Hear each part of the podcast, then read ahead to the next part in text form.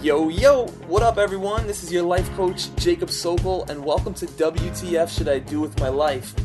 You're about to access a roadmap specifically designed for people in our generation, like you and me, who are looking to figure out how to create a life filled with happiness, success, and a deep sense of purpose while simultaneously dealing with the challenges of today. This interview is with award winning social psychologist Jonathan Haidt, who, via his book The Happiness Hypothesis, examines the world's philosophical wisdom through the lens of psychological science. This interview is going to be incredible, and Jonathan's going to share the three specific relationships you'll need to have in order to be happy and fulfilled. You'll also learn the only two things that will ensure lasting change in your life and why everything else is pretty much a waste of time. We'll talk about the biggest mistakes young adults make when it comes to finding passionate love. We'll talk about what true love is, where it comes from, and why it's so important. Jonathan, thank you so much for joining us. My pleasure, Jacob.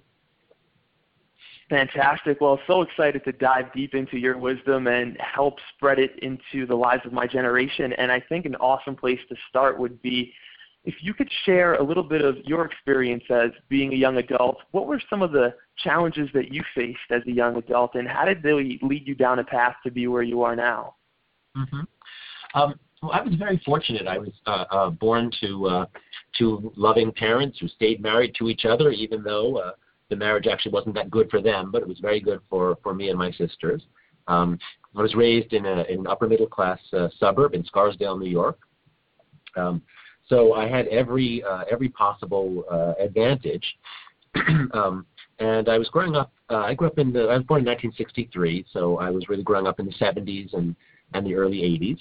Um, it was a time when uh, America seemed to be in decline, and and we thought our best days were behind us. Um, but there was a gradual uh, a gradual picking up in the 80s, and the economy picked up in the 80s. So I think relative to, to many of your uh, listeners who are, who are facing uh, this terrible economy and and little sign of progress in sight, I, I had it easy. Um, uh, but you know, one interesting finding in positive psychology is that objective circumstances actually don't have all that much to do with people's level of happiness. Um, that it comes down mostly to uh, both your your sort of innate temperament and how optimistic you are, and then also the state of your relationships. Those are really the two most important factors. So, um, if I were to give a, sort of my my searching story or my story of being a young adult who didn't know what he wanted to do, um, uh, it, it kind of starts uh, in high school when I um, I thought for sure I wanted to be uh, a doctor. I wanted to. I was going to be pre med. Um, I, I loved science.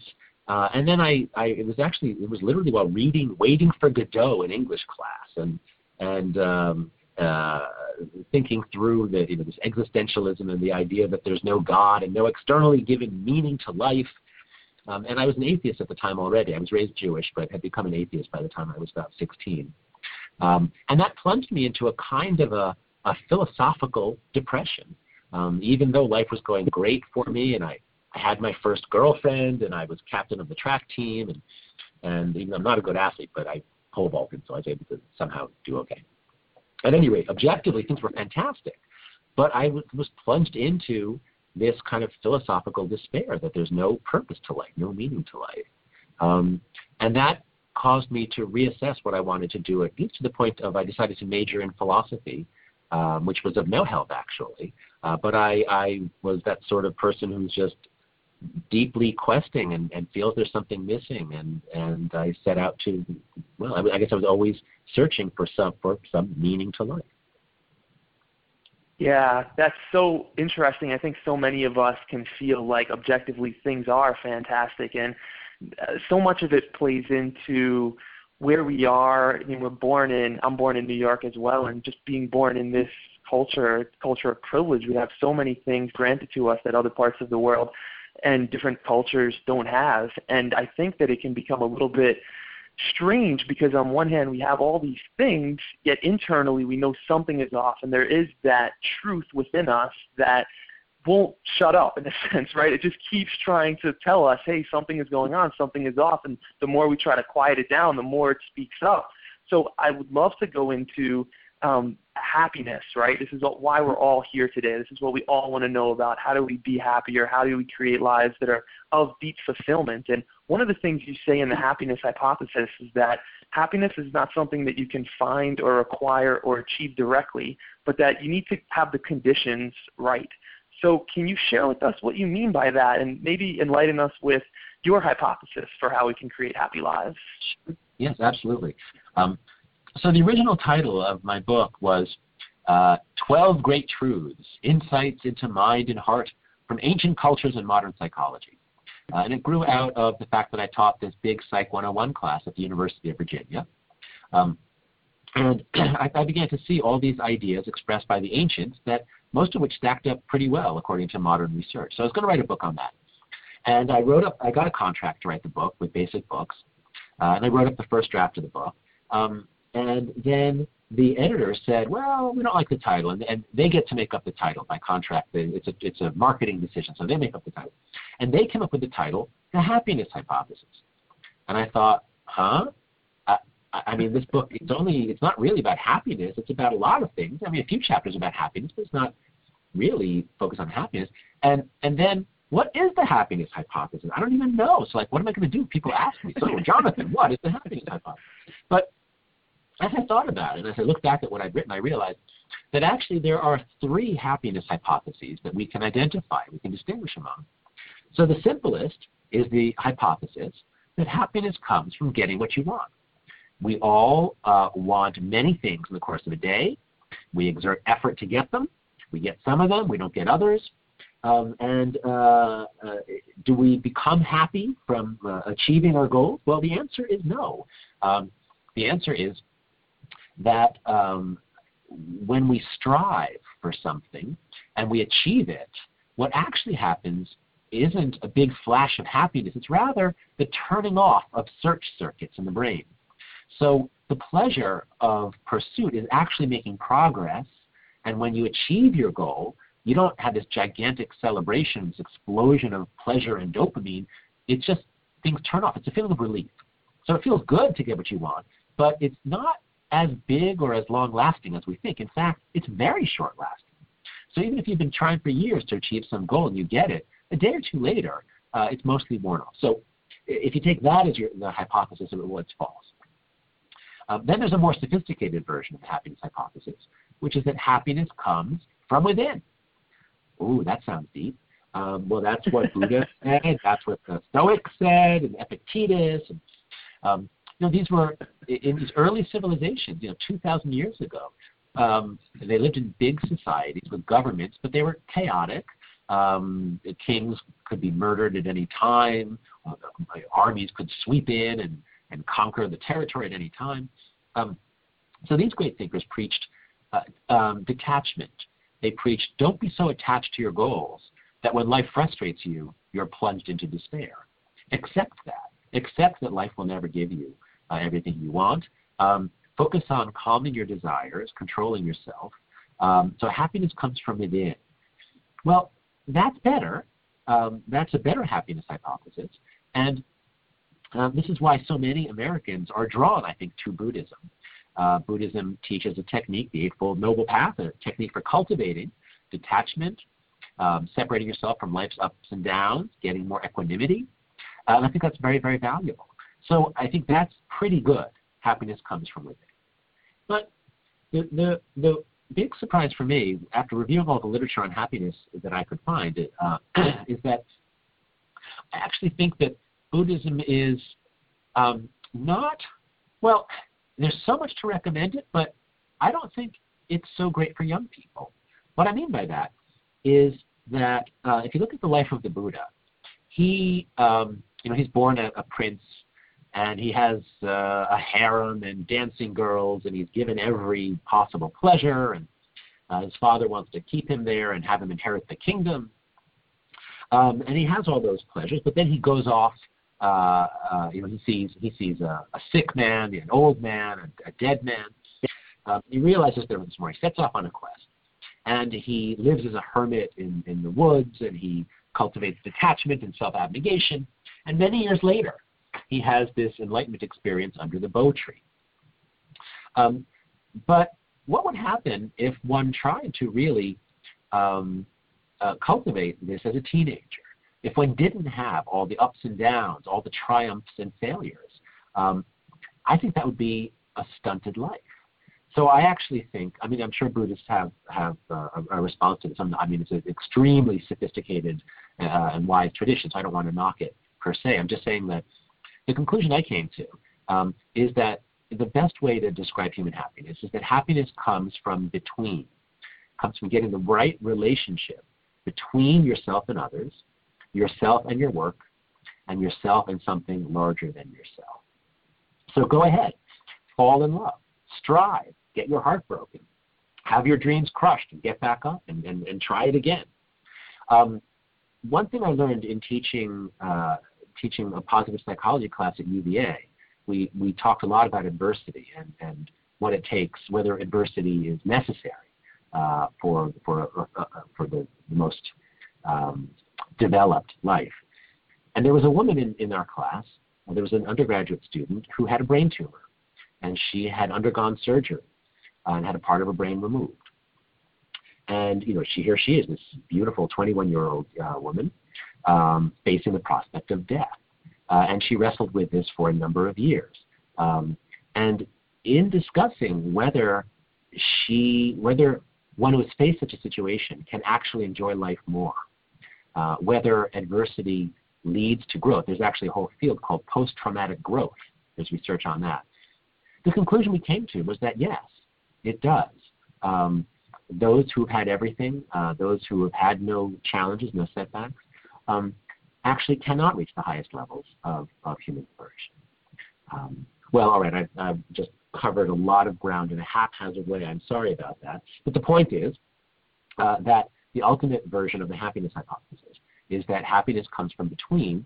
And I think this is really the task of people in their 20s um, is finding those betweens. They're looking for um, uh, they're, they're, looking for a career. They're looking for work they can throw themselves into. Uh, they're looking for love. Uh, I don't know whether uh, people in their 20s are, are looking for a permanent relationship or marriage, uh, as people did uh, when I was a kid. Um, um, I, I, don't know, but certainly in the 20s and 30s is the time when people begin to form those betweens. Yeah, FYI, I think we're all experimenting, us in our 20s, and, and that's one of the other conversations I'm excited to be having about what are the options for healthy relationships that support our growth and beyond. So we spoke a lot about happiness, and I'm thrilled that we got to touch on your story. And one of the challenges that I think we all face living in today's modern society is that it feels like pop culture is at a all-out war with happiness and mastery, and we just have all these insane kind of super normal allurements and the temptation to be instantly gratified almost at every angle and we're bombarded with mes- superficial messages, and unless we've done research or really pay attention to ourselves and study ourselves, we would think that what society says would make us happy, the money, the fame, the beauty, we, we would think that that actually would make us happy. But I, I don't think it does, and the research says that it doesn't. Um, so how can we effectively cope with and navigate living in a society that bombards us with messages counterproductive to our happiness? Mm-hmm. Right, and that's a good point. So um, an important psychological principle here is that the human mind is not very sensitive to absolute levels of things. What we really notice are changes. So we notice, you know, if the, if the temperature or the loudness of something or the amount of money that you have in the bank, whatever it is, um, we adapt to things generally. But if it changes, if it goes up or down, we notice that uh, very quickly, and and that's uh, that's um, one of the reasons why, as people get richer, they don't really get happier because you sort of adapt to it. Um, I mean, that's not quite true. If you get a lot richer, then you do get a little bit happier. Um, we adapt to it. But the other important uh, thing that we notice is how we're doing relative to others. Um, so we're not, um, you know, we are all fabulously wealthy compared to our great grandparents. We have just so much stuff. Uh, so much great stuff, so much money, and can do so much that they couldn't do for most of us. Um, but we're not really comparing ourselves to people in previous centuries. We're comparing ourselves to the people who are around now. And our reference group is very much affected by the media. Um, so if you see uh, lots of fabulously rich people or you know filthy rich uh, um, people, and role models are, are are decked out in bling and gold and stuff like that, um, that that could really be bad for the health of young people. Um, we are um, again we're very bad at just sort of charting a course through life on our own. We're always looking to others for guidance uh, and to figure out what is good, what is successful. Uh, so yes, it's uh, it is hard when pop culture is fostering this very superficial, materialistic, hypersexual, uh, instant gratification uh, idea. Yeah, so let's go into a little bit about what we know does bring happiness. And you touched on relationships and love, and you say it's one of the most important components of happiness. So I think this people who are listening to this chat myself included, um, being young adults, we're somewhat inexperienced with relationships, and I think that we often confuse the feeling of puppy love for having being kind of found finding our true soulmate in a sense, and we don't really know the difference between the two. So, enlighten us, tell us, you know, what is true love? Where does it come from, and why does passionate love always seem to cool down? Right. Okay. Well, I hate to uh, hate to t- tackle the most romantic topic uh, possible with a, a simple distinction. Of, but here we go. Um, there are two basic kinds of love, uh, and they are passionate love and companionate love. That's the main thing you got to know. And um, companionate love, uh, we all know. Everybody has friends. Everybody's had a dog. Uh, not everybody's had a dog, but you know, if those of you who, who had dogs, you know, like when you go off to summer camp or something, sometimes you miss your dog more than you miss your parents or your friends because you're attached to him. So you have to understand the attachment system. The attachment system is this deep, deep thing that all mammals have. The attachment system is when you're attached to somebody, you're happy when you're with them, and then you can go explore and be playful. And when they're gone, when your secure base is gone, uh, then you're more anxious. Um, you know, you're, you're sort of waiting for them to come back. Anyway, um, let's see. I'm sorry, that's getting us off topic just a little bit. Let me just go back to the basic distinction is between companionate love or friendship, uh, the kind of love you can have with many people, including your dog. Um, and then there's passionate love, which is very much like taking a huge hit of LSD. It distorts your perception. It, gives you, it makes you walk on air. It changes your sleep patterns. Um, um, it's, it, it's, it's a temporary psychosis um, you're going to start thinking about spending your life with this person and having babies with this person. Um, and it's the most delicious, wonderful, and intense feeling one can have. So I'm a big fan of passionate love. Uh, I just want to warn people that it is a delirium and you shouldn't make decisions about marriage based on falling passionately in love because the main predictor of passionate love is not whether you're compatible for life, it's just whether you find the person hot. Um, that's the main thing that does it. So when people, you know, in the old days, people thought that there was true love, and you know, you see someone, love at first sight. Well, that leads to a lot of bad marriages. Um, so there are two mistakes that people commonly make. The first is when they fall into passionate love, they think this means they should get married. Um, that's often a mistake. You need to wait because you can't possibly know if it's the person's right for you uh, until you wait for the passionate love to cool and you find out whether companionate love is growing. But the other mistake people make is that when the passionate love cools, and it often can cool in an instant, you know, you, for a few months you're you're insane and you think the person's the greatest person in the world and everything she says is so brilliant, but then maybe you know she'll say something which is kind of dorky or maybe it seems maybe a little racist or, or just you know who knows what, and suddenly the spell breaks. You say, what? Oh my God, who is this person? Um, and at that point, many people break up because, well, you know, it wasn't true love. Um, that might be the right thing to do, but it might well be the wrong thing to do. So, uh, you know, enjoy passionate love, but recognize that it is a specific reflex designed by evolution to make us create a baby. It lasts for two to three menstrual cycles, which is how long it takes for a man and woman to get uh, to create a baby if they're trying. If a married couple is trying to have a baby, it takes a couple of cycles. So that's how long romantic love lasts. Um, it's not a guide for marriage. It's really just a way to. It's nature's way of getting women pregnant, basically. Um, so take that for what it is um, and uh, then um, be on the lookout for signs afterwards that you truly are um, compatible.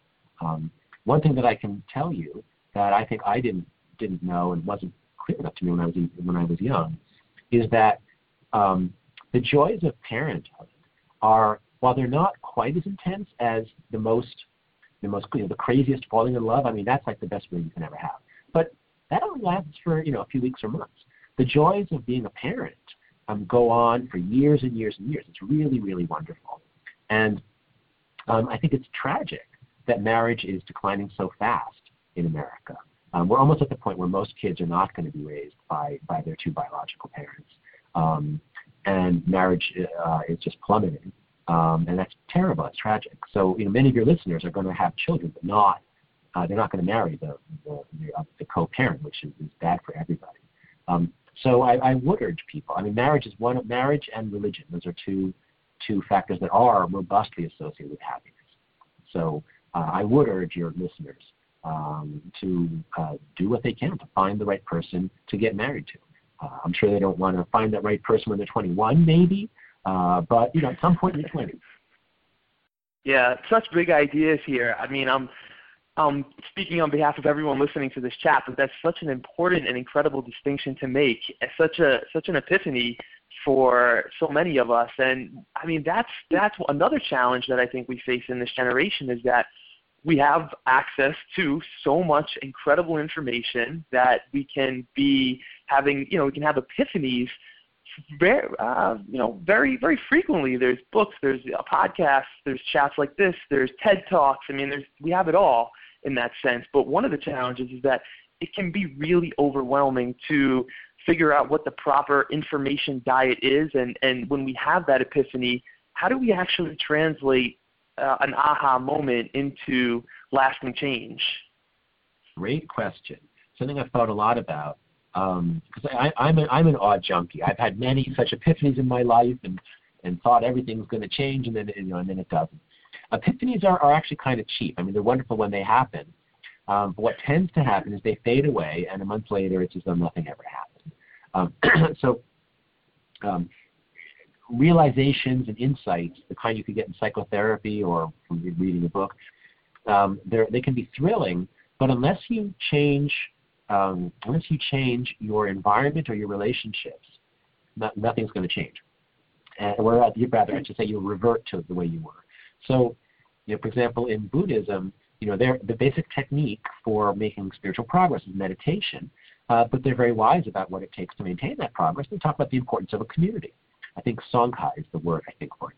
Um, so um, you you need to make changes in your life that will sustain whatever insights you've had. Um, I'm a social psychologist, and the basic insight in social psychology is that people are sheep. We are lemmings. We are incredibly influenced by the people around us. Um, we do not steer by our own compass. Our compass is basically responding to all the magnetic radiations of everybody around us.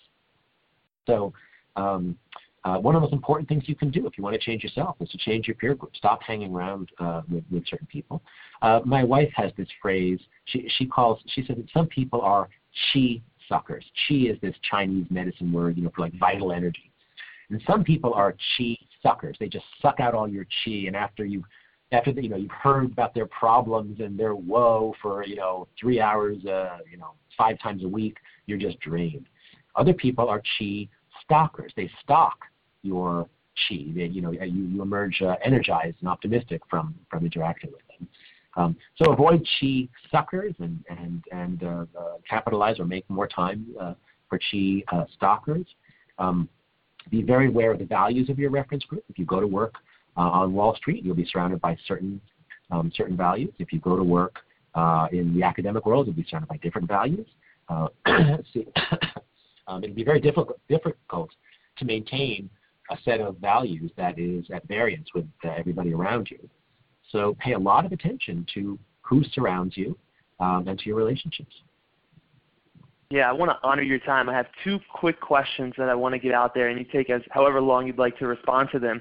When when making change, that can that can be a really difficult process, and I think that a lot of us aren't willing to feel the pain that we need to feel in order to stop feeling our pain.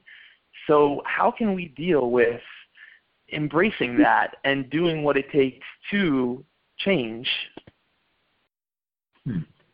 Well, the question of how do you change yourself is is, is that's a difficult question.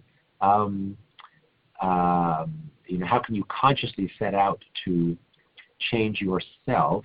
Uh, in my book, I distinguish, but I, I use the metaphor that the mind is divided like a rider on an elephant, where the rider is our conscious reasoning, and the elephant is the other 99% of our minds, all the automatic processes, intuitive processes. So the rider makes New Year's resolutions. You know, I'm going to stop and smell the roses this year. I'm going to be nicer to my parents. I'm going to exercise, et cetera, et cetera. Uh, well, those are just resolutions made by the rider. They don't actually have any binding force because the elephant really is in charge. Um, so how do you change? Uh, well, you first understand the necessity of changing the elephant, but even more importantly, the easiest way to change is to change the path that the elephant is on. Because that's what I was saying before about um, the people around you are and the career you pick. Those are in a sense the path, and the rider can make decisions about what path to place yourself on. Just that. But also in your question, I heard something about adversity and pain, and um, I think I would just say that in in uh, writing, in doing some research many years ago for the MacArthur Foundation on the sense of control and efficacy, um, I read I can't remember where it was, but I read somebody who'd studied uh, the lives of many great people, and one thing common to almost everybody um, was some major defeat, failure, or setback. Um, and uh, so, you know, Bill Clinton, for example, lost.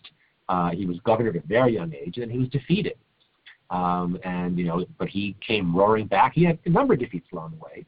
Uh, you know, lots of scandals and problems, but always came back. Um, you know, that's one thing that worried me a bit about Obama is that he didn't have any such thing uh, along the way. So in a sense, he wasn't really tested. Uh, um, now, I think he's uh, you know, extremely perceptive, and, and I love his writing, and and you know, got up to slow start in some ways in his first term, but he certainly learns fast on the job.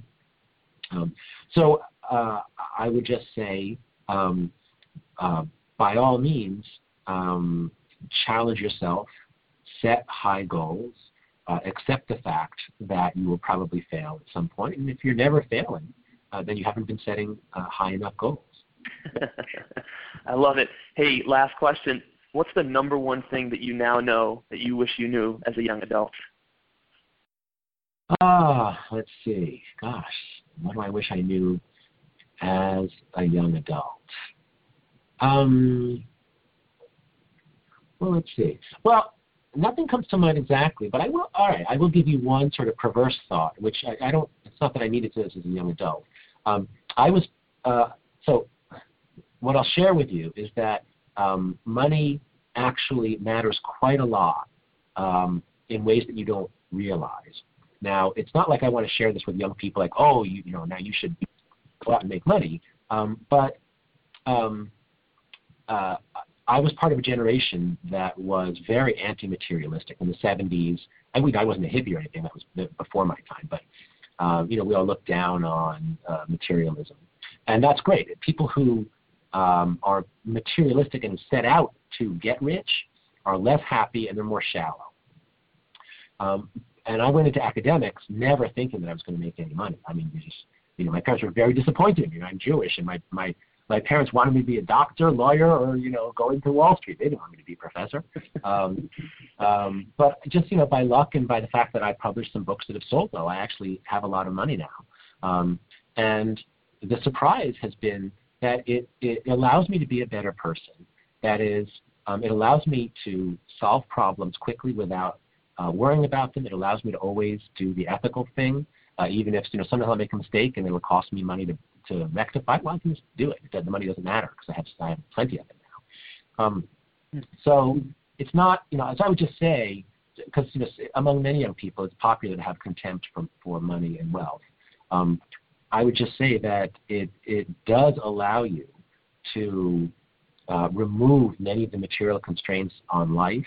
It allows you to be extraordinarily generous whenever you want to be. Um, it allows you to gain more time uh, because you can you can pay people to do things that are time consuming. Um, so it's not this is not the number one lesson I want to tell young people. It's rather just an insight I've gotten as I've gotten older that I had no idea about uh, when I when I was younger. I hope that's not a downer. Yes. Boy, it's, but, well, hey, thank you for being so generous right now with your time and your energy and your wisdom. And I would, of course, love to lead the listeners with a path that they could follow you on. So, what's the best way they can keep in contact with your work and go deeper into some of the wisdom that you have out there and are offering? Um, well, for this conversation, uh, the most relevant book is the, the Happiness Hypothesis. And so if listeners go to happinesshypothesis.com, um, they can read the first chapter of the book. They can see some videos, radio interviews, all sorts of things.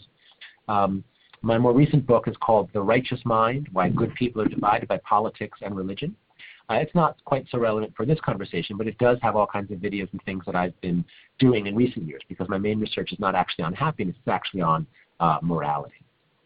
Um, so those would be the ways. Um, also, let's see, what else would I advise? Uh, well, I have a bunch of resources there at happinesshypothesis.com. And there's, uh, I would also advise people just learn more about positive psychology.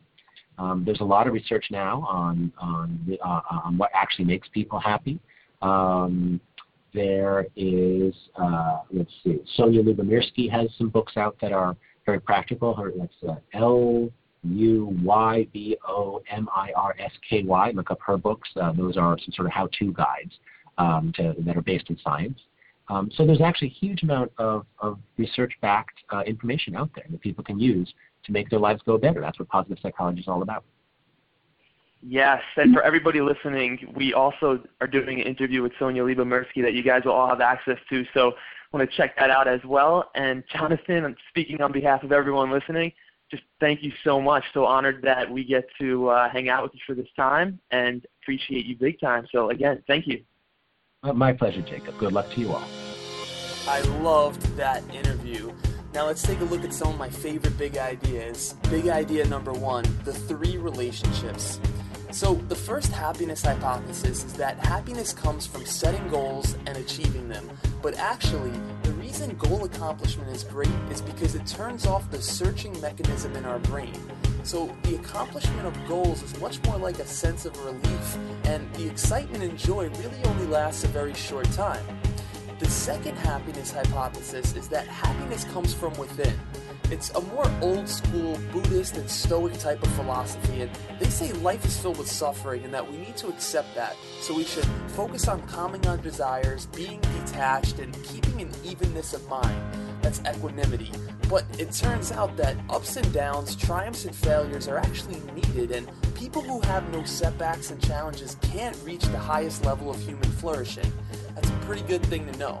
So, the happiness hypothesis we're rocking with is that happiness comes from between. More specifically, comes from getting the right relationship between three things. The first, you want to get the right relationship between yourself and between others. The second is, you want to get the right relationship between yourself and your work. And the third is, you want to get the right relationship between yourself and something larger than yourself. Now let's take a look at big idea number two two kinds of love. Jonathan talks about two basic kinds of love passionate love and companionate love. Companionate love is the way you love your dog. It's friendship, it's partnership. It works with the attachment system, which is a deep part of our mammal nature. When you're attached to something, you're happy when you're with them, and then you can go and explore and be playful. And when that secure base is gone, you're more anxious. Passionate love, on the other hand, is like taking a huge hit of LSD. Am I the only one who cracked up when Jonathan said that? It distorts your perspective and it makes you feel like you can walk on air. It even changes your sleep patterns. You're gonna start thinking about spending your life and having babies with this person. But watch out because this type of love is a delirium. If you're in passionate love, do not start thinking about making decisions about marriage. You can't possibly know if someone is right for you until you wait for the passionate love to cool down, and you'll see if companionate love is right for you and this person. Passionate love is a result of evolution trying to get us to reproduce. Big idea number three where changes come from. Epiphanies are thrilling, but they're cheap. They fade away, and months later, nothing ever happens. This is a huge insight. A huge insight. I'm clearly excited about it. Unless you change your environment or your relationships, change won't last. I'm going to say that again. Unless you change your environment or your relationships, change won't last. This is why community is so important. You need to make changes in your life that will sustain whatever insights you have. If you want to change yourself, change your peer group. Stop hanging out with the knuckleheads and losers and start hanging out with people who you admire. Hang out with people who make you energized, not people who take energy away from you. And be aware of what the values are of the people who you're hanging out with. Soul Sibling, thank you so much for rocking with us. I appreciate you, and I appreciate that you're using your time and your energy toward making yourself a better person and the world a better place. So, if you'd like to keep in touch, I'd love it if you subscribe to the podcast. And I'm excited to deepen our relationship, to get to know each other better over time, and to see how I can help you solve meaningful challenges and create your most fulfilled life. We've got a great community over here, and we run retreats all over the world. We've got people who connect with each other and support each other in living the most fulfilled life. And what I'd suggest for your next step is to grab a copy of The 12 Things Happy People Do Differently. It's a scientific based approach to happiness, and there's a lot of great wisdom out there, but this in particular is researched back from some of the world's leading positive psychologists in the world, and it's super grounded, super practical, how you could do these 12 things that happy people do differently and rock it. The article's been shared over 100,000 times on Facebook, and there's some magic in there. So, in order to grab a copy of that, you can go to thankyoujacob.com. Sounds simple, and it is. Thankyoujacob.com and uh, grab that immediately. And I will keep in touch through personal emails that I send out a couple times a month and all that goodness. So for now, sending you lots of love. Keep it real. Follow your heart, but bring your head. Peace.